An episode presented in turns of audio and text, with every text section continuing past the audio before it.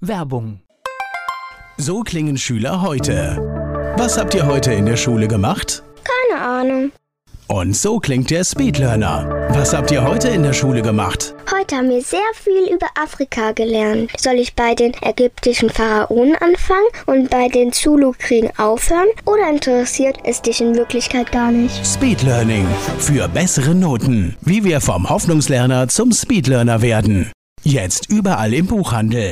Speedlearning. Antenne Mainz, mein heutiger Gast ist männlich. Name? Antonio Somese, Alter? 50, Geburtsort? Mainz, Beruf? Geschäftsführer und Inhaber einer eigenen Firma. Erzähl mir was über deine Hobbys. Ja, ein verquertes Hobby, ich schreibe gerne Bücher. Und ich oute mich, mit kleinem Bauchansatz fahre ich seit neuestem E-Bike, damit ich mich wieder ein bisschen bewege. Ich dachte, damit der Bauchansatz bleiben kann.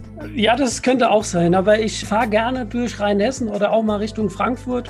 Riesenradius, guck mir die Gegend an, was ja gerade in den Corona-Zeiten einfach mal wieder rauskommt. Und ein E-Bike macht gerade in der Beschleunigung das vielleicht auch im Thema ein bisschen Spaß. Hast du sowas wie ein Lebensmotto? Ich würde sagen, behandle jeden, wie du selbst behandelt werden willst. Die Menschen, mit denen du zusammenarbeitest, was meinst du, sagen die über dich? Das müssten wir eigentlich jetzt die Menschen fragen, mit denen ich zusammenarbeite. Ah, deswegen machen wir den Spaß hier am Anfang. Deswegen sage ich mal, ich hoffe mal nur Gutes.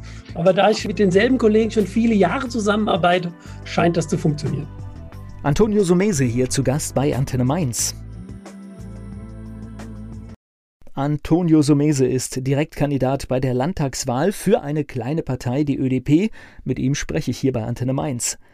Sumese, so ein urdeutscher Mainzer Name? Nee, Ende der 60er kam mein Vater als Gastarbeiter aus Italien und hat dann in der Bobstraße in der Bäckerei meine deutsche Mama kennengelernt und ich bin das Produkt aus zwei Welten. Hast du einen Bezug noch zu Italien oder, oder ist Ich muss das. leider zu meiner Schande sagen, nein, weil ich bin kein Sprachtalent. Deswegen weiß ich, warum ich am Ende Banker wurde oder ein Finanzmensch. Ich bin eher ein Zahlentyp. Aber was hat das in der Kindheit ausgemacht? Das heißt, hatte da die italienische Färbung des Papas, hatte das irgendeinen Einfluss? Ja, natürlich. Jeder Urlaub Italien, ja, ist überhaupt kein Thema.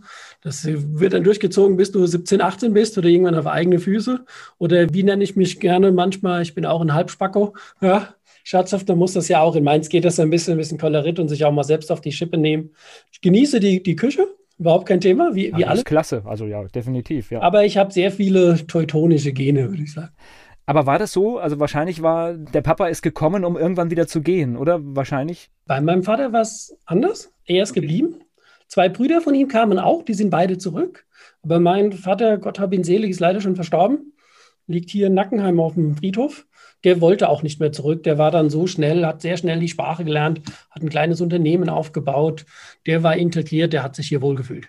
Weil das war ja so, so eine Strategie, viele Gastarbeiter kamen und eigentlich waren wir ja dann total überfordert in diesem Land, dass so viele geblieben sind, weil der Plan war eigentlich ein anderer, ne? Das stimmt, aber wir sind ja jetzt auch in der Welle der Ende 60er, 70er Jahre. Da kamen noch einige hinterher. Aber heute wissen wir alle, das Land wird ja nicht mehr funktionieren, wenn wir nicht ein bisschen schon Multikulti wären. Definitiv. Ich glaube, das ist einer der größten Schätze überhaupt. Und wir verkennen das ja gerade, oder wir erkennen das ja gerade in der Zeit, wo wir so wenige Begegnungen haben, wie sehr das auch fehlt, ja. Also genau an dieser Stelle merkt man das eigentlich. Du bist dann wo aufgewachsen in Mainz? Also ich bin eigentlich nicht direkt in Mainz aufgewachsen. Jetzt sind wir beim Thema Heimatort, hatte ich vorhin schon gesagt. Ich bin ein Nackenheimer. Lustigerweise gibt es in Nackenheim den Roten Hang. Und die Bodenheimer und die Nackenheimer ist sowas wie Mainz und Wiesbaden. Wir haben ja gesagt, die Bodenheimer Bauern und die Bodenheimer haben gesagt, die Nackenheimer Rotärsche wegen dem Roten Hang. Also ich bin eigentlich ein Kind der Rheinfront. Schule Nackenheim, dann Nierstein, plus Fußball. Ich habe mal scherzhaft gesagt, ich kenne alle Fußballplätze in Rheinhessen. Wenn du mal 18 Jahre Fußball gespielt hast, auch mit Auswärtsspielen, was ja heute leider nicht ganz so geht, außer du bist Bundesliga-Profi. Darfst ja nicht mehr auswärts ran im Moment. Nee, das ist so meins. Und dann klar durch weiterführende Schule, Berufsausbildung, Mainz als Zentrum und ich wohne jetzt schon viele Jahre in Mainz-Weisenau. Ja, Nackenheim ist aber für so, so Jugend und Kindheit ist, glaube ich, ein guter Platz, oder? Ja, mein Highlight natürlich, wenn du ein Jugendlicher bist, das ist Weinfest. Ja. Aber das ist schon ein bisschen dieses Beschaulichere. Es gibt keinen Stadtbus, es gibt den Zug. Ja, Ja, aber schnell in Mainz, also verdammt schnell in Mainz. ja also die, die Bahnanbindung ist da, also das ist kein Thema. Also heute würdest du auch sagen, sind wir wieder beim Thema Fahrrad, äh, mit einem guten E-Bike bist du auch ruckzuck da. Da habt ihr ja viele Möglichkeiten gegeben durch diesen technischen Wandel im Fahrrad, Fahrradbereich. Warst du ein guter Schüler? Oh, Ich war eine Zeit lang mal nicht gut, aber dann lief's. Nennen wir es mal so. Es war aber auch so, Kenn dass ich. nach, es war aber auch so, dass nach der 10. Klasse ich nicht wusste, was ich machen sollte. Ich hatte zwar Angebote für eine Ausbildung auch im Einzelhandel, ich war aber immer noch hungrig und habe dann nochmal diese zwei Jahre Wirtschaftsschule dran gehängt. Also habe ich doch zwölf Schuljahre gemacht und noch das Fachabitur draufgepackt, mit der Thematik vielleicht über eine FH zu studieren. Aber nachdem ich dann hier bei der Sparkasse Mainz zwei Jahre meine Ausbildung gemacht habe, ich war fast zehn Jahre bei der Sparkasse Mainz und da sage ich auch Danke an die Sparkasse Mainz. Ich habe dort viel Weiterbildung gemacht, Sparkassenbetriebswirt, Sparkassenfachwirt. Viele kennen ja vielleicht noch die Akademie in Budenheim, die Sparkassenakademie Rheinland-Pfalz in Budenheim. Das ist zwar auch ein bisschen verändert, also ich habe fast intern studiert, würde ich sagen. Lass mich aber noch mal raten, in der Wirtschaftsschule wurden die Leistungen dramatisch besser. Ja, mit zunehmendem Alter und es war auch die Neugierde. Ich glaube, für junge Menschen, das hoffe ich auch bei meinen Kindern, die müssen das finden, was sie interessiert. Und das war auch ein Thema. Also heute kann ich kein Steno mehr. Ich werde nie vergessen, ich habe Steno mal gelernt. Ich, ich auch, ja. Ja, stimmt, du ja auch. Das habe ich jetzt verlernt. Aber ich habe tatsächlich, das gehört zu den besten Dingen, dieses Zehn-Fingerschreiben auf der Schreibmaschine, das gehört zu den besten Dingen, die ich im Leben gelernt habe, von denen ich heute noch profitiere. Du, da kann ich dir nur die Hand geben. Das war auch der Maschinenunterricht. Ja, Ja, so mit Schallplatte, ne? Und Takt, ne? Und so solche Geschichten. ah, ja das ist, also das war wirklich äh, mit einer der besten Sachen, muss ich sagen, die ich mein Leben lang, und wie bei dir, du super brauchen kannst. Gleich geht's weiter im Gespräch mit Antonio Somese. Antonio Somese, bei der Mainzer Sparkasse hat er gelernt, er ist mein Gast hier bei Antenne Mainz. So, du bist aber heute selbstständig. Wie ist es passiert? Ja, gut, geplant war es nicht. Ich habe irgendwann mal gedacht, naja, ich bin bei der Sparkasse, vielleicht werde ich mal Vizedirektor, Abteilungsleiter und gehe dann mal in Rente. Irgendwann denkst du, naja, Frankfurt ist nicht weit, Börsenplatz. Dann hat die Deutsche Bank im Private Banking Mitarbeiter gebraucht und sie haben mich abgeworben. Das war immer noch bequem, weil ich sage mal, vom Münsterplatz auf die Ludwigstraße war jetzt kein großer Unterschied. Also ich habe ein Faible für das Lokale. Heute bin ich dankbar, dass ich nicht nach Frankfurt muss oder musste, weil die Staus, die du da immer hattest und Anreise mit Essen. Lebenszeit ohne Ende. Lebenszeit, ja. Und, und so kam dann, dass ich 2003, 2004, die Börsen waren gefallen. Ich war erst drei Jahre bei der Deutschen Bank, aber eigentlich schon 13 Jahre in der Branche und kündbar bei der Sparkasse. Habe ich dann gesagt, na gut, Angriff ist die beste Verteidigung und bin dann in die Selbstständigkeit gegangen und habe mich der Frankfurter Vorbank angeschlossen. Also sind wir wieder beim Thema doch Frankfurt, indem ich dafür eine, eine Vorbank gearbeitet habe oder beziehungsweise jetzt für eine Vorbank Investments vermittle. Also das heißt, das Thema Anlegen, Geld anlegen, das hatte ich irgendwann gepackt. Ja, also in der Ausbildung war ja das die Frage Kreditabteilung oder Geldanlegen. Kreditabteilung hatte ich deswegen damals nicht so gerne gemacht, weil Selbstauskunft, ein Berg voll Unterlagen, also du hast das ja eine Wahnsinn, was du brauchst, wenn du heute eine Finanzierung haben willst. Und damals war es so, Geldanlegen war eine Unterschrift, Order erteilt. Heute hat sich's gedreht. Heute ist ja auch das Geldanlegen Papierkram ohne Ende.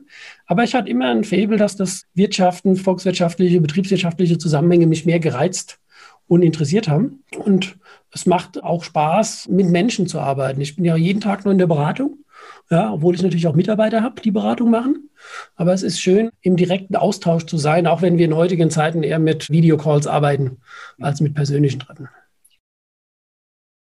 So, ab wann war denn der Punkt, wo du gesagt hast, hier, hier bin ich selbstständig, das ist mein eigenes Ding? Ja, gut, das war jetzt 2003, 2004.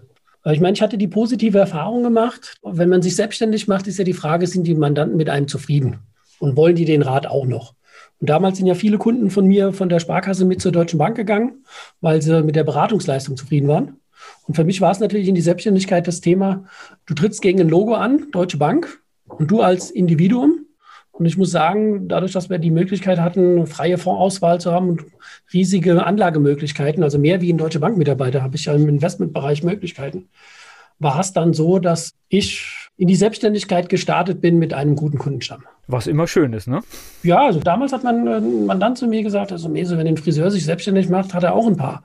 Wenn ein Koch sich selbstständig macht, ein eigenes Restaurant, dann komm auch. Und wenn du gute Arbeit machst, und ich bin schon ein bisschen stolz drauf, dass ich Mandanten teilweise 20, 25 Jahre bei mir sind, weil das ist ja ein mega Vertrauensbeweis. Definitiv. Und jetzt gerade Anlage, das ist ja irgendwie etwas, da sprechen wir Deutsche gar nicht so viel darüber, auch ungern mit Freunden oder selten. Warum wird es so behandelt? Eigentlich müssten wir doch uns alle damit beschäftigen. Ja, das ist. Also ich glaube, es ist besser geworden, das werfe ich ein, aber so richtig offen sind wir damit nicht, ne? Ja, es gab ja immer dieses berühmte German Angst. Aber wir mussten ja auch nicht. Bei drei, vier, fünf, sechs Prozent Zinsen musste dir auch keinen Kopf machen über Geld anlegen. Du hattest garantierte Einnahmen. Und das liebste Produkt war halt die Lebensversicherung, weil dir die Kombination aus, es kümmert sich jemand um dein Geld und du kriegst die guten Zinsen, die es gab. Also das ist eigentlich notgedrungen, werden wir jetzt alle, ja, weil es eine Nullzinswelt ist, werden wir jetzt langsam zu echten Anlegern. Das Verrückte, vielleicht ein Beispiel dazu ist, nehmen wir SAP. Du bist SAP-Angestellter, Ingenieur und beziehst dein Gehalt. Aber am Ende arbeitest du ja für den Konzern, für die SAP-Aktie, wenn du so willst. Und das ist eine Mentalität, dass man irgendwann gesagt hat, wir sind gute Ingenieure, gute Angestellte, aber wir vergessen, dass am Ende der Inhaber der Firma doch mehr verdient wie der Angestellte. Und das ist so ein bisschen ein Mentalitätsproblem, das sich aber glücklicherweise jetzt langsam auflöst. Und bei einer Aktiengesellschaft kann ich Mitinhaber werden, ne? Ich könnte jetzt ein bisschen angeben und sagen, also mir gehört ein Stück von Biontech. Ja, ich meine, ich habe Mini-Aktienposition gekauft damals, aus pures Interesse. Aber ich kann sagen, also ich bin Mitinhaber der Firma, die den Impfstoff herstellt. Also dieses demokratische Aktionär zu sein, das muss man auch mal auf der Zunge vergehen lassen. Ich sage mal, das ist jetzt ein schönes Beispiel, weil da ist natürlich eine riesen Erfolgsgeschichte da und das hast du natürlich nicht immer. Das heißt, es ist auch mit Risiko behaftet. Also man muss sich über die Unternehmen, wo man sich beteiligen möchte, man muss sich informieren. Das ist richtig. Deswegen bin ich auch nicht der Fan des Einzeltitels, sondern ich bin ein Fan des Investments, ja, ob aktiv oder passive Anlagen wie ETFs. Der Streugedanke ist mir lieber, also ich habe lieber einen Aktienfonds mit 100 Titeln, weil wenn du da mal was Falsches aussuchst, hast du nie ein Problem in deinem Vermögen. Ich spreche gleich weiter mit Antonio Somese. Antonio Somese, Finanzen, Geldanlage, das war ganz schnell sein Thema. Er ist mein Gast hier bei Antenne Mainz. Und du schreibst ja über all diese Dinge auch. Sogar Bücher, eine Menge. Ja, ich habe irgendwann gesagt, naja, wenn du jetzt selbstständig bist, wie kannst du eine Stimme haben? Und habe dann 2006 mein erstes Buch veröffentlicht und tue im Moment eigentlich so alle zwei, drei Jahre publizieren, weil es mir auch persönlich Freude macht. Ich habe ja jetzt quasi auch ganz aktuell ein aktuelles Werk geschrieben. Alle reden vom Crash, bleiben Sie cool ist mal meine Antwort auf die Untergangspropheten. Also ein lebensbejahendes Buch zu, ja, die Börse schwankt, ja, es geht auch mal runter, aber wenn es runtergeht, geht es auch wieder hoch. Also beim Crash ruhig bleiben, braucht aber, glaube ich, auch Nerven, ne? Ja, schlimmer noch. Beim Crash musst du investieren. Okay, also braucht richtig Nerven. Ja, also brauchst du in doppelten Sinne Nerven und vielleicht in mein erhobener Zeigefinger investiere nie alles, damit du auch nachkaufen kannst. Das heißt aber wirklich, ich meine, da gehört ja ein bisschen was dazu. Das heißt, du siehst jetzt, jetzt bricht dein Kurs zusammen. Es hat sich aber an dem Wert eigentlich nichts verändert. Das heißt, dann muss man wirklich sagen, mutig sein, ne? Ja, es würde ich aber noch einen Tick differenzierter machen. Wenn jetzt beispielsweise der DAX wie letztes Jahr um 30, 40 Prozent fällt, aber dein Depot fällt nur um 8 Prozent, dann hast du auch was richtig gemacht. Weil das ist ja unsere Devise mit dem vermögensverwalteten Ansatz. Wenn ich blind immer mit dem Markt gehe, dann habe ich auch die Ergebnisse des Marktes. Aber du weißt, wie gut deine Anlagen sind, deine Aktien, deine Strategie, nur im Vergleich zu dem Markt. Und bei uns war es toll, weil wir haben bei 8% gebremst. Und wenn du jetzt um 8%, 9, 10% wieder hochgehst, bist du im Plus. Wenn du aber 30 Prozent im Minus bist, dann helfen dir keine Gegenbewegung 10 Prozent. Also das uralte Sprichwort im Grunde, was man den Superreichen ja oft zusagt, dass die überhaupt nicht risikoaffin ist, sondern die achten eigentlich darauf, wenn es mal runtergeht, wenig zu verlieren, aber auch bitte dabei sein, wenn es hochgeht. Und das macht eine gute Rendite aus. Was hat denn die Volksaktie angerichtet in diesem Bereich? Also am Anfang sensationell. Ich meine, sie kam mal für 28 D-Mark, 14 Euro. Dann ist sie übertrieben auf über 100 gegangen. Dann ging sie auf 60 runter. Ich sage jetzt mal so, man kann das jetzt beklagen. Was das Gute daran ist, man hat versucht, breite Massen zu begeistern. Aber man hat vergessen, vielleicht, vielleicht auch als Anleger, der die Telekom-Aktie gekauft hat, zu sagen, es ist nur ein Einzeltitel. Du musst streuen. Deswegen war es, wurde gehypt, Kurs ging hoch. Dann wurde es medientechnisch nach unten gehypt, weil es runterging. Und schon ist dieses kleine Pflänzchen der Aktienkultur, was wir aber jetzt seit ein, zwei Jahren mittlerweile sehen, dass es einfach ist, streu richtig, streu international, verschiedene Branchen, dann bist du auf der sicheren Seite. Hat dann so ein Ding wie Wirecard vielleicht auch wieder Schaden angerichtet? Ja und nein. Wirecard war ja eine Erfolgsgeschichte. Man lief ja einige Jahre gut. Dann kam der Totalverlust. Aber es ist wieder nur das Beispiel dafür, tu nie auf einen Titel setzen, weil wenn du zur selben Zeitpunkt Tesla gekauft hättest oder Apple, wäre das nicht schlimm. Das Thema ist halt nur, und deshalb auch kein Anlegen, wenn ich sage, ich tue mir ein, zwei Aktien raussuchen und das war's. Das ist nicht das, was ich als Anlegen sehe. Anlegen ist halt, wie gesagt, breite Vermögensstreuung. Ruhig auch mit Aktien, aber dann bitte nicht eine, zwei, sondern eher 10, 20 Titel, um Streugehangen zu haben. Aber wie gesagt, die Not, die Nullzinswelt macht uns jetzt langsam doch alle zu Aktionären. Und bei Wirecard, um nochmal bei diesem Beispiel zu bleiben, man sollte auch, glaube ich, immer so das Geschäftsmodell verstehen. Also gut, bei einem Fonds ist es klar, da verstehe ich nicht alles. Wenn da 100 Titel drin sind, dann ist da auch was dabei, was ich nicht verstehe. Und ich glaube, das ist aber auch okay, weil das Risiko ist durch die Menge wieder abgemildert. Aber bei einem Einzeltitel sollte ich schon verstehen, ne? Sagen wir mal so, sonst wäre es ja Blindflug. Ja. Also es gibt ja die, es gibt ja Auguren, die sagen, kaufe nur das, was du verstehst. Das könnte man als Credo erheben. Ich würde schon sagen, kauf auch mal was, wenn du denkst, du verstehst es, oder du siehst einen riesigen Zukunftsmarkt. Aber jetzt komme ich wieder mit dem erhobenen Zeigefinger und sage, dann nimm nur 5% deines Geldes. Okay, das ist eine wichtige Regel. Ja, das ist diese Eier in den Korb, ne? ja, nicht alle Eier genau in einen Korb legen. Merkst du das bei dir im Unternehmen, dass mehr Menschen anlegen als früher? Hat sich da wirklich dann was verändert? Oder andere Menschen? Also wir haben ja einen festen Mandantenstamm, der immer wieder uns ja Empfehlungen kriegt, weil die gute Arbeit wird ja in dem Sinne dann auch belohnt. Wir merken schon, dass es mehr wird. Aber die ganz Jungen, die jetzt irgendwelche Apps runterladen und dort ein bisschen was probieren, die sehen wir eher seltener. Weil wir sind eigentlich ein Haus, wo der Mandant ein bisschen älter ist, wo er ein bisschen Erfahrung hat, vielleicht auch ein bisschen mehr gespart hat und jetzt schon merkt und sagt, in dieser Welt ohne Zins kann es so nicht weitergehen, der kommt eigentlich zu uns. Ich würde eher sagen, der Mandant zwischen ja, 40 und 60, ja, nach oben aber auch keine Grenzen. Das ist eigentlich der zu uns kommt, der sagt, ich habe jetzt etwas, ich will mich aber auch nicht täglich drum kümmern. Wie sage ich immer, bei uns kommt Vermögenssicherung vor Rendite. Wichtiger ist erstmal das Vermögen zu sichern und dann die Rendite zu machen, als andersrum. Jetzt hast du gerade gesagt, der Kunde ist eher älter. Wenn ich jetzt aber so mir die Aktienanlage anschaue, dann müssten ja eigentlich die Jungen bei dir sein. Deswegen sind wir froh, also wir schaffen das schon, dass wir die Kinder oder auch Sparpläne für Enkelkinder haben. Aber das Ansetzen ist natürlich auch in dem Punkt zu sagen, man sollte eigentlich mit dem berühmten vermögenswirksame Leistungen, das gibt es ja heute auch noch, ja, sollte man unbedingt auch als junger Mensch mit dem Aktiensparplan anfangen, anstatt mit einer Versicherung oder Bausparvertrag. Aber das Interesse ist vielleicht auch das Problem der Branche. Du verdienst mit dem Bausparvertrag oder mit der Versicherung als Bank oder Berater viel mehr, wie wenn du 40 Euro in den Fonds investierst.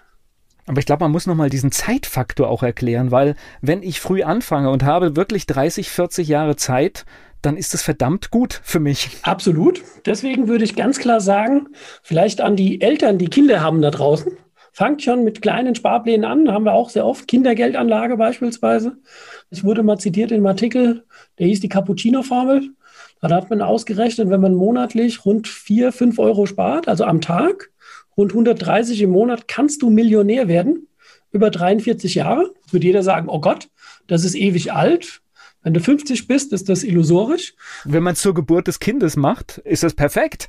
Dann könnte der mit Mitte 40 aufhören zu arbeiten. Ja? Oder ja. wenn man sich vielleicht orientiert, wo deine Frage hingeht, dass man in dem Moment, in dem man ins Berufsleben eintritt, und man arbeitet 30, 40 Jahre, dass man dann einfach sagt, so, jetzt eine Sparsumme festlegen, Augen zu und durch. Ganz einfache Formel. Muss nicht immer kompliziert sein. Gleich spreche ich weiter mit Antonio Somese. Er ist Experte in Sachen Geldanlage. Antonio Somese, mein Gast hier bei Antenne Mainz. Jetzt hast du ja ein Buch geschrieben, da spielt der Crash eine Rolle. Bist du animiert worden durch die Crash-Propheten, die überall prophezeien, nächstes Jahr geht's runter, übernächstes Jahr geht's runter. Also die, die Motivation, das ist ja jetzt das sechste Buch, das ich geschrieben habe. Ich bin auch einmal fremdgegangen, ich war mal bei Gabler, aber da habe ich ein Buch für Kollegen geschrieben, also eine Fachliteratur für Kollegen. Ansonsten bin ich meinem Verlag, dem Finanzbuchverlag, sehr treu, bei dem es jetzt das fünfte Buch ist. Ich hatte es einfach satt, dieses Destruktive.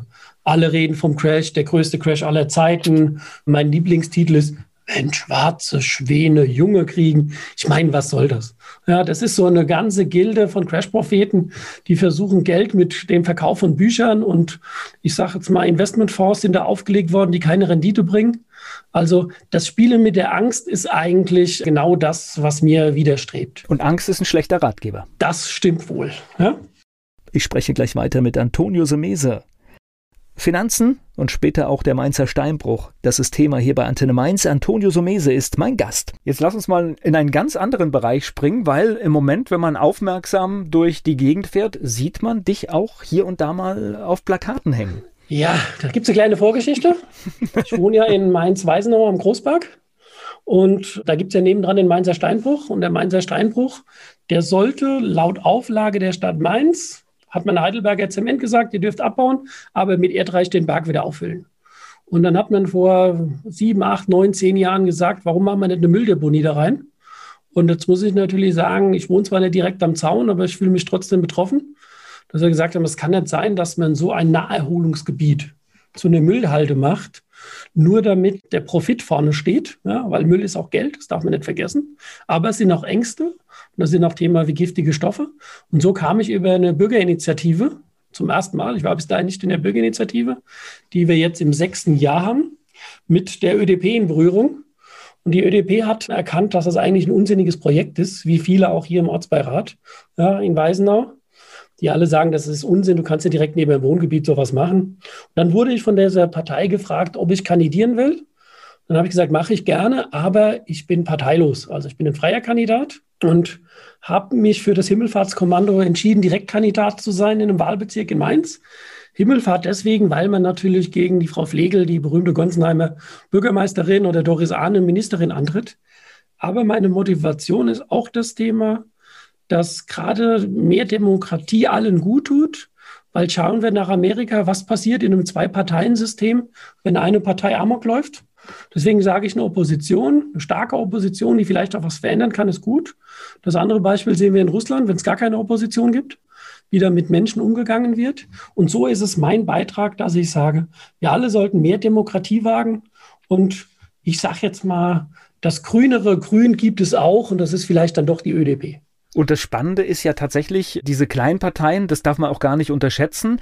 Man versetzt die ja auch in die Lage, wenn sie eine gewisse Hürde dann doch überspringen, dass sie Geld bekommen und dadurch vielleicht auch ihre Position stärken. Also das sieht ja das deutsche Parteiensystem explizit sogar vor. Ich weiß jetzt nicht den genauen Wert, aber wenn, wenn eine Partei irgendwie über 1, noch was Prozent bekommt, dann wird sie entsprechend von unserem Land auch pro Stimme finanziert. Also insofern sind auch so kleine Parteien wichtig. Ich sehe es als immens wichtig an, weil es, wie gesagt, um, diese Vielfalt geht und dass gerade Oppositionsparteien die Möglichkeit haben, Dinge klarer anzusprechen, die vielleicht nicht so im Mainstream liegen. Und dementsprechend ist es ein Beitrag, dass ich einfach sage, Umwelt, Natur und wenn man selbst Familienvater ist, haben wir drei Kinder, ja, dann hast du dieses Thema Nachhaltigkeit. Und so glaube ich, dass diese kleineren Parteien das repräsentieren, was auch gut ist. Ich sage jetzt mal ein Nachteil. Manche würden sagen, großer Vorteil der ÖDP ist, sie nimmt keine Firmenspenden an. Also deswegen ist die Finanzierung vielleicht über den Erfolg dieser kleinen Partei der richtige Weg. Große Parteien, die können es relativ einfach machen. Die tun halt von gewissen Lobbygruppen. Wir erinnern uns noch an die FDP. Die hat sich ja dann finanzieren lassen von dem Hotel- und Gaststättengewerbe. Weil das war das Hotelgewerbe wegen der Bettensteuer andere Parteien, die sich mal vom Tabakkonzern oder von der Windenergie pushen lassen. Das hat man halt bei dieser Partei nicht. Passt vielleicht zu mir so eine finanzielle Neutralität, dass wir keine Firmenspenden nehmen und sagen, wir wollen eher vielleicht Yes, we can, Obama als breite Bewegung versuchen aufzubauen. Ist natürlich in diesen Zeiten auch eine schwere Strategie, denn Wahlkampf findet ja nicht so statt, wie wir das kennen. Das heißt, es finden wenig Gespräche mit Menschen statt, es gibt keine Stände, es gibt keine Veranstaltungen. Eigentlich ist die Wahl digitale Formate und Plakate. Und Flyer halt noch, ja. Ja, Flyer ist Comeback sozusagen, ja. Aber auch, wie die ÖDP, wie wir das machen oder auch andere Parteien, du bietest dann digitale Formate an haben wir ja auch, wo wir gesagt haben, rede direkt mit dem Kandidat. Das ist ja auch eine schöne Form der direkten Demokratie. Wir stehen ja auch für das Thema äh, Mitbestimmung, direkte Demokratie, Abstimmungen, Volksentscheide. Darüber müssen wir mehr nachdenken, weil wir ja heute sehen, dass der Bundestag teilweise echt ausgehebelt wird. Es treffen sich 16 Ministerpräsidenten und eine Kanzlerin und entscheiden Dinge unter uns, die eigentlich im Bundestag entscheiden werden sollten und müssten, was gerade die Corona-Auflagen betrifft. Und jetzt mehrfach auch, sage ich mal, in einer für mich auch unangenehmen Konstellation, dass der Bundestag immer nach diesen Entscheidungen unmittelbar tagt. Da verstehe ich einfach persönlich nicht den Zusammenhang. Normalerweise wäre der Bundestag der tagt und von mir aus können dann die 16 Ministerpräsidenten noch zusammentreffen. Also diese Reihenfolge, das jetzt zweimal passiert, verstehe ich nicht. Das ist auch nicht gut für unser Land. Ich glaube, ja. es muss andersrum sein. Das ist auch das, was ich ein bisschen anprange. Das muss, und da bin ich voll bei dir, das muss wieder andersrum werden. Und nicht nur im Bundestag, auch im Landtag generell, dass die politische Kultur, dass die Debatte im Plenum stattfindet und nicht hinter halbgeschlossenen Türen. Bekommst du trotzdem, obwohl du, sage ich jetzt mal, du startest jetzt auf einem Punkt, du weißt nicht, mit hoher Wahrscheinlichkeit ist das nicht aussichtsreich, bekommst du trotzdem Feedback, bekommst du Rückmeldungen, dass du quasi im Wahlkampf bist? Ja, und so ein bisschen auf dem direkten Umfeld ist natürlich für mich schwerer, weil ich natürlich Gonsenheim, Mombach nicht so erhaschen kann, wie wenn ich jetzt in Weisenau oder Echtsam unterwegs bin. Das ist natürlich für mich ein bisschen weiter entfernt. Aber ich habe Filme gemacht. Ich habe in den Stadtteilen einzelne Videos gedreht, die ich dann auch hochgeladen habe auf meine Internetseite. Also ich habe für Bretzenheim, Mombach, Gonsenheim jeweils einen eigenen Film kreiert. Es gibt jetzt auch noch einen Film hier für, für Weisenau. Für Echtsam werde ich in den nächsten Tagen nochmal was machen und versuche dann auch meine Botschaft einfach medial über Social Media rauszubringen. Da spricht jetzt aber doch derjenige durch, der dann doch das bestmögliche Ergebnis erzielen will, ne? Ja, also es das heißt ja nicht, wenn der Kampf aussichtslos erscheint, dass man nicht kämpfen muss. Also mein Credo ist vielleicht auch ein bisschen, was man so vom Lebensmotto ist. Wenn du was tust, dann gib dein Bestes. Also halb, halbe Sachen sind das schon meins. Dann hätten wir auch sagen können, komm, wir hängen keine Plakate auf, bringt ja eh nichts. Nee, ich glaube, das ist ein Anspruch und die Motivation und deswegen, wie gesagt, fühle ich mich wohl. Und da kann ich auch einen Claudius Mosler nur sagen, der seit so eine ewige Zeit dem Mainzer Stadtrat auch präsent ist, der auch Kandidat in dem Mainzer Bezirk ist, oder der Dagmar Wolf-Rammensee, die Enthusiasten sind, die sich jeden Tag in der Opposition im Mainzer Stadtrat aufreiben und Dinge verändern und ansprechen. Und das ist das, was wir brauchen, diese Vielfalt. Na gut, er hat in Marienborn ja auch gezeigt, man kann auch Ortsvorsteher werden. Also das ist ja schon ein richtiger Erfolg, ja. Das heißt, gegen die klassischen Parteien durchgesetzt, das ist ja schon ein durchaus sehenswerter Erfolg. Absolut, man muss vor dem Mann den Hut ziehen. Das heißt, man kann mit Engagement auch einiges erreichen, auch mit der kleinen Partei. Ich spreche gleich weiter mit Antonio Somese. Er ist Buchautor. Finanzen ist ein großes Thema. Antonio Somese, hier aus Mainz, ist mein Gast bei Antenne Mainz. So gehen wir nochmal auf die Ausgangssituation zurück. Erzähl uns nochmal, was ist denn jetzt eigentlich mit diesem Steinbruch? Was ist die Situation? Was ist die Geschichte? Droht da noch etwas oder wie ist das aus deiner Sicht? Ja, sagen wir mal so, die Stadt mit den Grünen und Frau Eder spielen hier auf Zeit.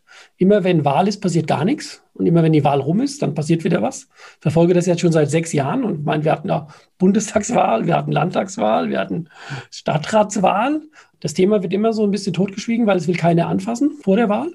Aber ich bin auch angetreten, weil ich gesagt habe, das Thema Mindestabstand zum Wohngebiet ist kein Mainzer-Thema alleine. Es kann ja auch morgen sein, dass die in Worms neben dem Dom eine Mülldeponie machen. Also das Thema ist auch ein Programmpunkt natürlich. Es muss mal wieder ein Mindestabstand her, den es eigentlich auch gibt, der so ein bisschen ausgehöhlt wurde. Und das Thema, wir müssen weg von Deponien, wir müssen hin zu Recycling. Ja?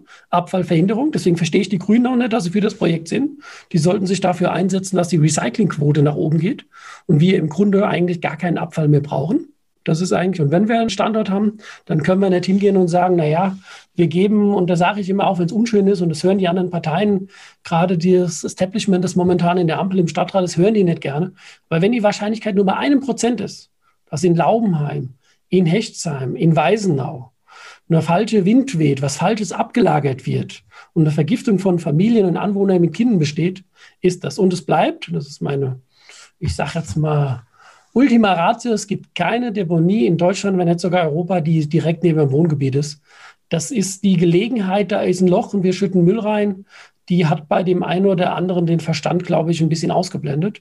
Es wird so weitergehen, dass wir am Ende Gerichte bemühen müssen um die Definition des Mindestabstands nochmal. Und ich kann jetzt schon sagen, die Lärmbelastung bei LKWs, die dort rückwärts fahren werden, das wird ein absoluter Supergau für Mainz. Und vielleicht noch meinen letzten wahlkämpferischen Slogan. Ich kann mich nicht hinstellen als grüne Partei und sagen, ich will eine klimaneutrale Stadt und lasse dann 30.000 Lkw-Bewegungen auf Stadtgebiet zu. Und die LKWs, die dort ablagern werden auf dem Mainzer Stadtgebiet, das sind nicht immer die neuesten LKWs. Ich höre jetzt auch so ein bisschen raus, normalerweise sollte ja auf kommunaler Ebene ja, so etwas besprochen werden, diskutiert werden und auch mit den Menschen nach den besten Lösungen gesucht werden. Wenn ich dich so höre, dann hört sich das für mich so ein bisschen an, als wenn der Dialog nicht richtig funktioniert hat. Ja, und das ist vielleicht auch ein Grund, warum ich kandidiere, das Thema direkte Demokratie. Nicht nur mehr Demokratie, sondern direkt. Wir haben Katrin Eder beispielsweise eingeladen, mit den Anwohnern zu reden, die ist nicht gekommen. Und das ist so ein bisschen das Thema, wo ich auch sage, Politiker müssen sich auch den unliebsamen Themen stellen. Es muss keine meiner Meinung sein. Ich bin ja auch nicht immer der Meinung der anderen. Aber ich sage den Dialog. Und ich sage jetzt mal, aber kommen wir vielleicht nochmal zurück auf das Thema Mainz, sprich Mainzer Landtag. Ich meine, heute haben wir ja gelernt, dass es ohne Probleme möglich ist, dass ständig Menschen befördert wurden, Stellen geschaffen wurden. Auch in der Grünen Partei. Die FDP hat ja auch ein paar Stellen besetzt. Die SPD war zurückgehalten. Dass da dieses Gepostengeschacher ist, dass sich leider die Etablierten zu stark von den Menschen entfernt haben. Und das ist vielleicht das, was kleinere Parteien besser können. Sie sind näher dran an den Menschen. Und deswegen ist es auch mein Punkt, man muss den Dialog suchen. Ja? Aber wir haben halt teilweise Schönwetterpolitiker. Und ich meine, wir haben es ja gesehen. Die Grünen haben das Umweltressort nicht mehr besetzt. Das macht die, ich glaube, Anne Spiegel heißt sie, mit. Also es liegt ja auch im Landtag in Mainz einiges im Argen. Deswegen treten wir an zu sagen, es muss der Dialog zum Bürger sein, aber die Verwaltung, die sollte auch richtig funktionieren. Gleich geht's weiter im Gespräch mit Antonio Sumese. Über sein Buch haben wir bereits gesprochen. Jetzt geht es in den Wahlkampf. Antonio Sumese ist mein Gast hier bei Antenne Mainz.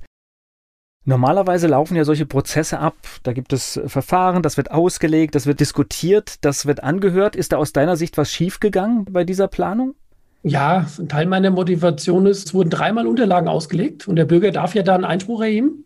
Und dreimal waren das in den Sommerferien. Und ich muss jetzt ehrlich sagen, das ist dann auch so ein Skandal, wo ich sage, wir haben im Dezember im Erörterungstermin gesagt damals, bitte nicht die Unterlagen auslegen in den Sommerferien. Und ich muss sagen, die Verwaltung oder auch hier die, die Grünen haben dann dreimal bewusst und am letzten Mal bin ich halt am sauersten. Das merkt man jetzt vielleicht auch an meiner Reaktion.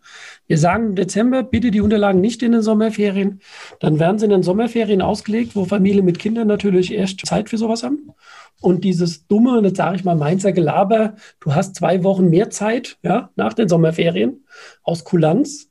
Wer Kinder einschult oder einen Schulwechsel hat, für den sind die ersten zwei Wochen nach den Ferien auch ein Albtraum. Da wurde auch link gespielt. Das muss man ehrlich sagen, weil dreimal Sommerferien trotz öffentliches Anprangerung, das ist schon harter Tobak. Und da kommst du natürlich an den Punkt, wo du sagst, ey, haben die jetzt wirklich Dreck am Stecken, weil sie immer wieder versuchen zu mauscheln. Und das ist dann ein Punkt, wo ich dann auch irgendwann sauer werde. Und das beschäftigt dich jetzt ja schon einige Jahre, ne? Sechs Jahre, wenn ich es, glaube ich, richtig. Ja, seit sechs Jahren läuft, läuft das Verfahren. Unglaublich, oder? Hättest du das erwartet? Nein. Also manchmal denke ich, wir auch gerne, es sollte vorbei sein. Ja?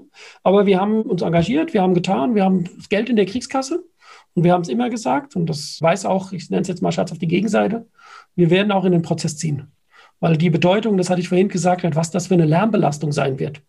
Dass Mainz den Klimaziel erreicht, ob jetzt 2030 oder 35, wie die Grünen so propagieren, das kannst du vergessen, wenn wir das Stadtgebiet, wie ich schon gesagt habe, mit Tausenden, Zehntausenden von Lkw-Bewegungen jedes Mal malträtieren. Und das ist eigentlich so ein bisschen ein Punkt, wir haben gesagt, wir machen es bis zum Ende und dann muss halt ein Richter entscheiden, ob das die Sache kommt oder nicht. Gleich spreche ich weiter mit Antonio Sumese. Wir sprechen über die Mülldeponie. Seit sechs Jahren ist Antonio Sumese in einer Bürgerinitiative aktiv und er ist mein Gast hier bei Antenne Mainz. Wo geht denn der Müll hin, der jetzt ja auch schon irgendwo hin muss? Das könnte man jetzt mal die Grünen fragen, weil wir haben ja seit vielen Jahren keine Deponie.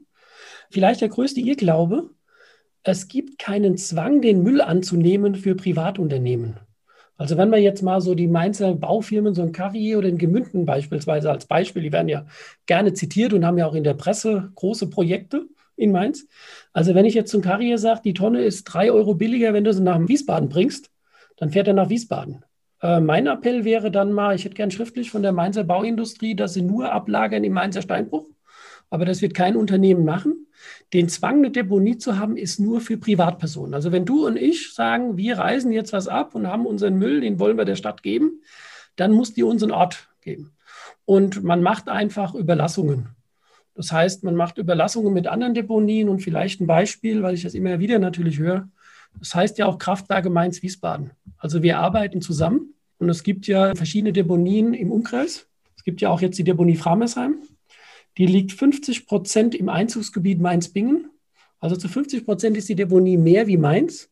Also ich verstehe nicht, dass einer von, ich sage jetzt mal, vom Ende in Worms, Landkreis Mainz-Bingen, ja, oder von Bingen nach Mainz fahren muss, wenn Framersheim näher liegt. Also das sind dann wieder Dinge, wo ich sage, sorry, da fehlt mir die Sinnhaftigkeit. Spannende Geschichte. Wir werden das weiter verfolgen, weil das Thema wird wahrscheinlich akut bleiben.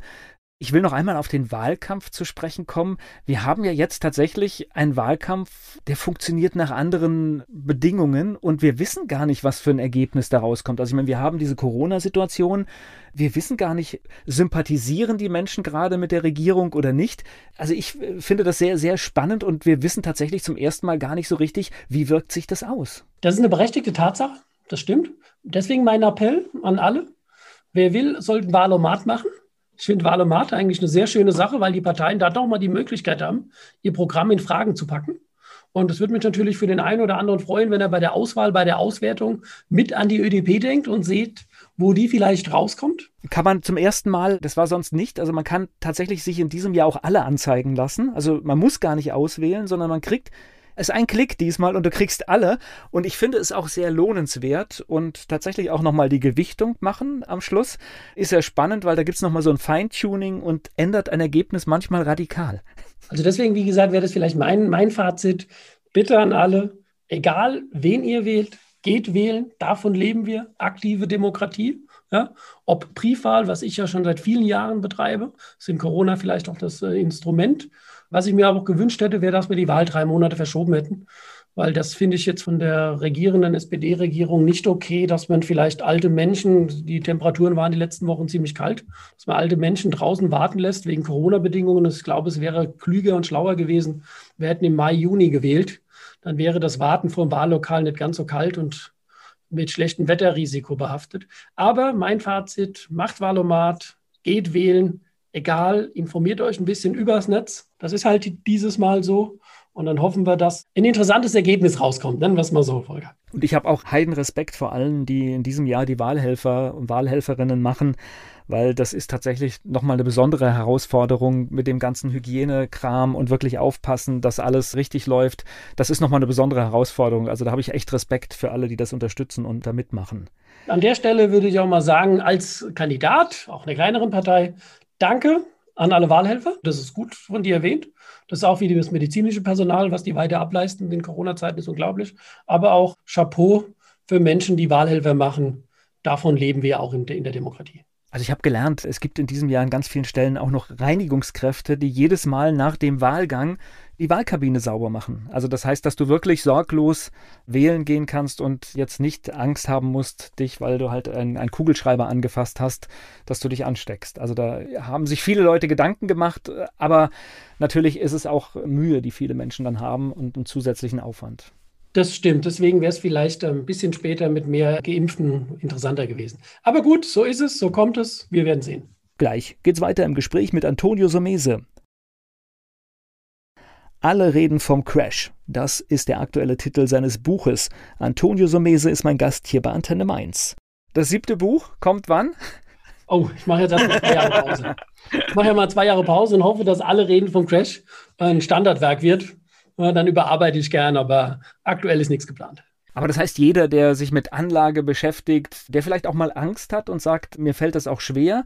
Viele haben ja eingesehen, sie müssen anlegen, weil es gibt ansonsten nichts mehr. Also das heißt, die Aktie oder der Fonds ist zurzeit eine Wahl, die ja fast unausweichlich ist, wenn man Geld anlegen möchte. Und dann nimmt das so ein bisschen Angst vielleicht auch das Buch? Absolut. Das ist ja gerade, wo ich sage, wir beschreiben ja auch in dem Buch, wie man Strategien macht mit geringen Aktienquoten. Weil man hat ja immer Angst, dass man nur Aktien hat oder große Aktienquoten, weil viel Aktien heißt viel Schwankung. Aber wie sage ich immer, nur Aktien ist falsch, ohne Aktien ist auch falsch. Also der goldene Mittelweg, den versuchen wir auch hier drin zu beschreiben. Du als Profi-Anleger, das heißt in so Zeiten, wo es turbulent ist, du schläfst trotzdem ruhig? Ähm, ich will nicht sagen, das ist wie Dr. Jekyll und Hyde. Wenn es runtergeht, bin ich eigentlich besser drauf, wie wenn es raufgeht. Weil wenn es runtergeht, kannst du investieren und einsammeln. Dann musst du investieren. Und wenn es hochgeht und alle euphorisch sind, dann musst du ein bisschen ängstlich oder zurückhaltend sein. Ja? Also ich würde sagen, meine Stimmung ist eher ein bisschen getrübt, wenn es zu gut läuft, weil ich weiß, die Schwankung gehört dazu. Das ist auch das, womit man Geld verdient. Und wir beide wissen, langfristig geht es immer nach oben, weil Wirtschaft funktioniert. Nicht jede Branche. Wir leben wirklich in der verrückten Welt. Da kommt ein Mandant vorbei, der sagt, hier, ich habe ein, ein Pub, ich habe ein Lokal, ich verdiene gar nichts im Moment. Dann kommt eine Stunde später einer rein und sagt, ich arbeite bei Böhring, habe eine Sonderzahlung gekriegt. Also es ist eine verrückte Welt. Es gibt Leute, denen es gut geht. Es gibt Leute, denen es im Moment gar nicht so gut geht. Faktisch heißt, mein Credo ist, Wirtschaft funktioniert immer, aber nicht jede Branche.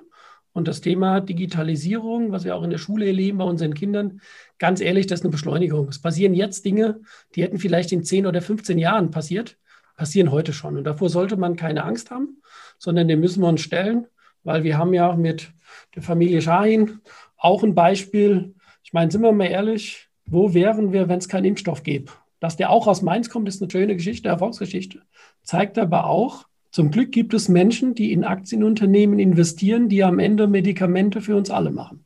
Vielleicht auch mal ein positives Beispiel. Jetzt habe ich aber eins da rausgehört, das heißt, ich muss auch Geld haben in der Zeit, wenn es runtergeht, um zu investieren. Richtig. Das heißt, wenn es gut läuft, musst du auch mal Gewinne mitnehmen. Das heißt aber tatsächlich, es ist auch sinnvoll, immer ein bisschen Cash zu haben für den Fall, dass du sagst, jetzt kommt ein Rückschlag und das ist eigentlich die Gelegenheit, um einzusteigen. Ja, ist ein gutes Fazit. Nie voll investiert sein. Dann lassen wir das doch so hier am Ende stehen, ne? Oder hast du noch einen, einen guten Tipp, den jeder beherzigen sollte? Ja, vielleicht nach vorne schauen, vielleicht mal die Augen schließen, gar nicht so an eine einzelne Aktie denken, sondern wie verändert sich die Zukunft? Heute wissen wir, dass das Thema Gesundheit, Pharma, Digitalisierung, ich bin ja auch so ein Kontrollfreak. Ich sage, ähm, wenn ich mit dem Auto fahre, bin so ein Typ, der das Lenkrad in der Hand hat und ich habe das im Griff. Aber ich habe mich auch mittlerweile, vielleicht liegt es am zunehmenden Alter daran, äh, ertappt zu sagen, wie cool wäre es, wenn das Auto auch mal autonom fahren würde. Also ich kann Angst haben, das Lenkrad loszulassen und das Auto fährt alleine. Ich kann aber auch sagen, das entspannt mich. Also Veränderung ist vielleicht nur ein Fazit. Positiv sehen, dort auch hingehen, wo Veränderung ist, bei dem Thema Geld. Also investieren in Zukunftsmärkte und an der Veränderung profitieren, als in dem Gestern denken. Ich weiß, das ist eine Herausforderung. Aber das ist das einzigste Sinnvolle, wo ich glaube, wo man dann auch langfristig erfolgreich ist. Gleich geht's weiter im Gespräch mit Antonio Somese. Viele Themen heute, Mülldeponie, das Buch Alle reden vom Crash. Antonio Somese ist mein Gast hier bei Antenne Mainz. Am 14. März, Sonntagabend um 18 Uhr, schaust du trotzdem auf die Ergebnisse? Ja, klar, natürlich. Also. Das heißt, du wartest dann auch auf deinen Wahlkreis und schaust einfach, wie erfolgreich du warst. Absolut. Ich bin motiviert, meinen Vorgänger zu übertrumpfen. Was der erreicht hat, sage ich jetzt nicht. Okay. Ja. Aber motiviert bin ich ja schon, ein Tick besseres Ergebnis zu haben. Aber wie gesagt, ich glaube, es ist wichtig, dass wir uns auseinandersetzen und dass wir Demokratien jeder von uns leben. Genau, und deswegen haben wir heute auch bewusst mal, weil die Großen sind oft zu Gast, deswegen auch mal bewusst geschaut, was macht eine kleinere Partei, damit die auch mal einen Raum bekommt und man mal darüber spricht. Ja, dafür sagen wir natürlich als ÖDP auch Danke, die Gelegenheit, weil klar, alles stürzt sich immer auf die Großen, aber die Vielfalt sind halt auch die Kleinen. Danke für das Gespräch. Ich danke auch für die Einladung. Werbung. So klingen Schüler heute. Was habt ihr heute in der Schule gemacht? Keine Ahnung. Und so klingt der Speedlearner. Was habt ihr heute in der Schule gemacht? Heute haben wir sehr viel über Afrika gelernt. Soll ich bei den ägyptischen Pharaonen anfangen und bei den Zulu-Kriegen aufhören? Oder interessiert es dich in Wirklichkeit gar nicht? Speedlearning. Für bessere Noten. Wie wir vom Hoffnungslerner zum Speedlearner werden. Jetzt überall im Buchhandel. Speedlearning.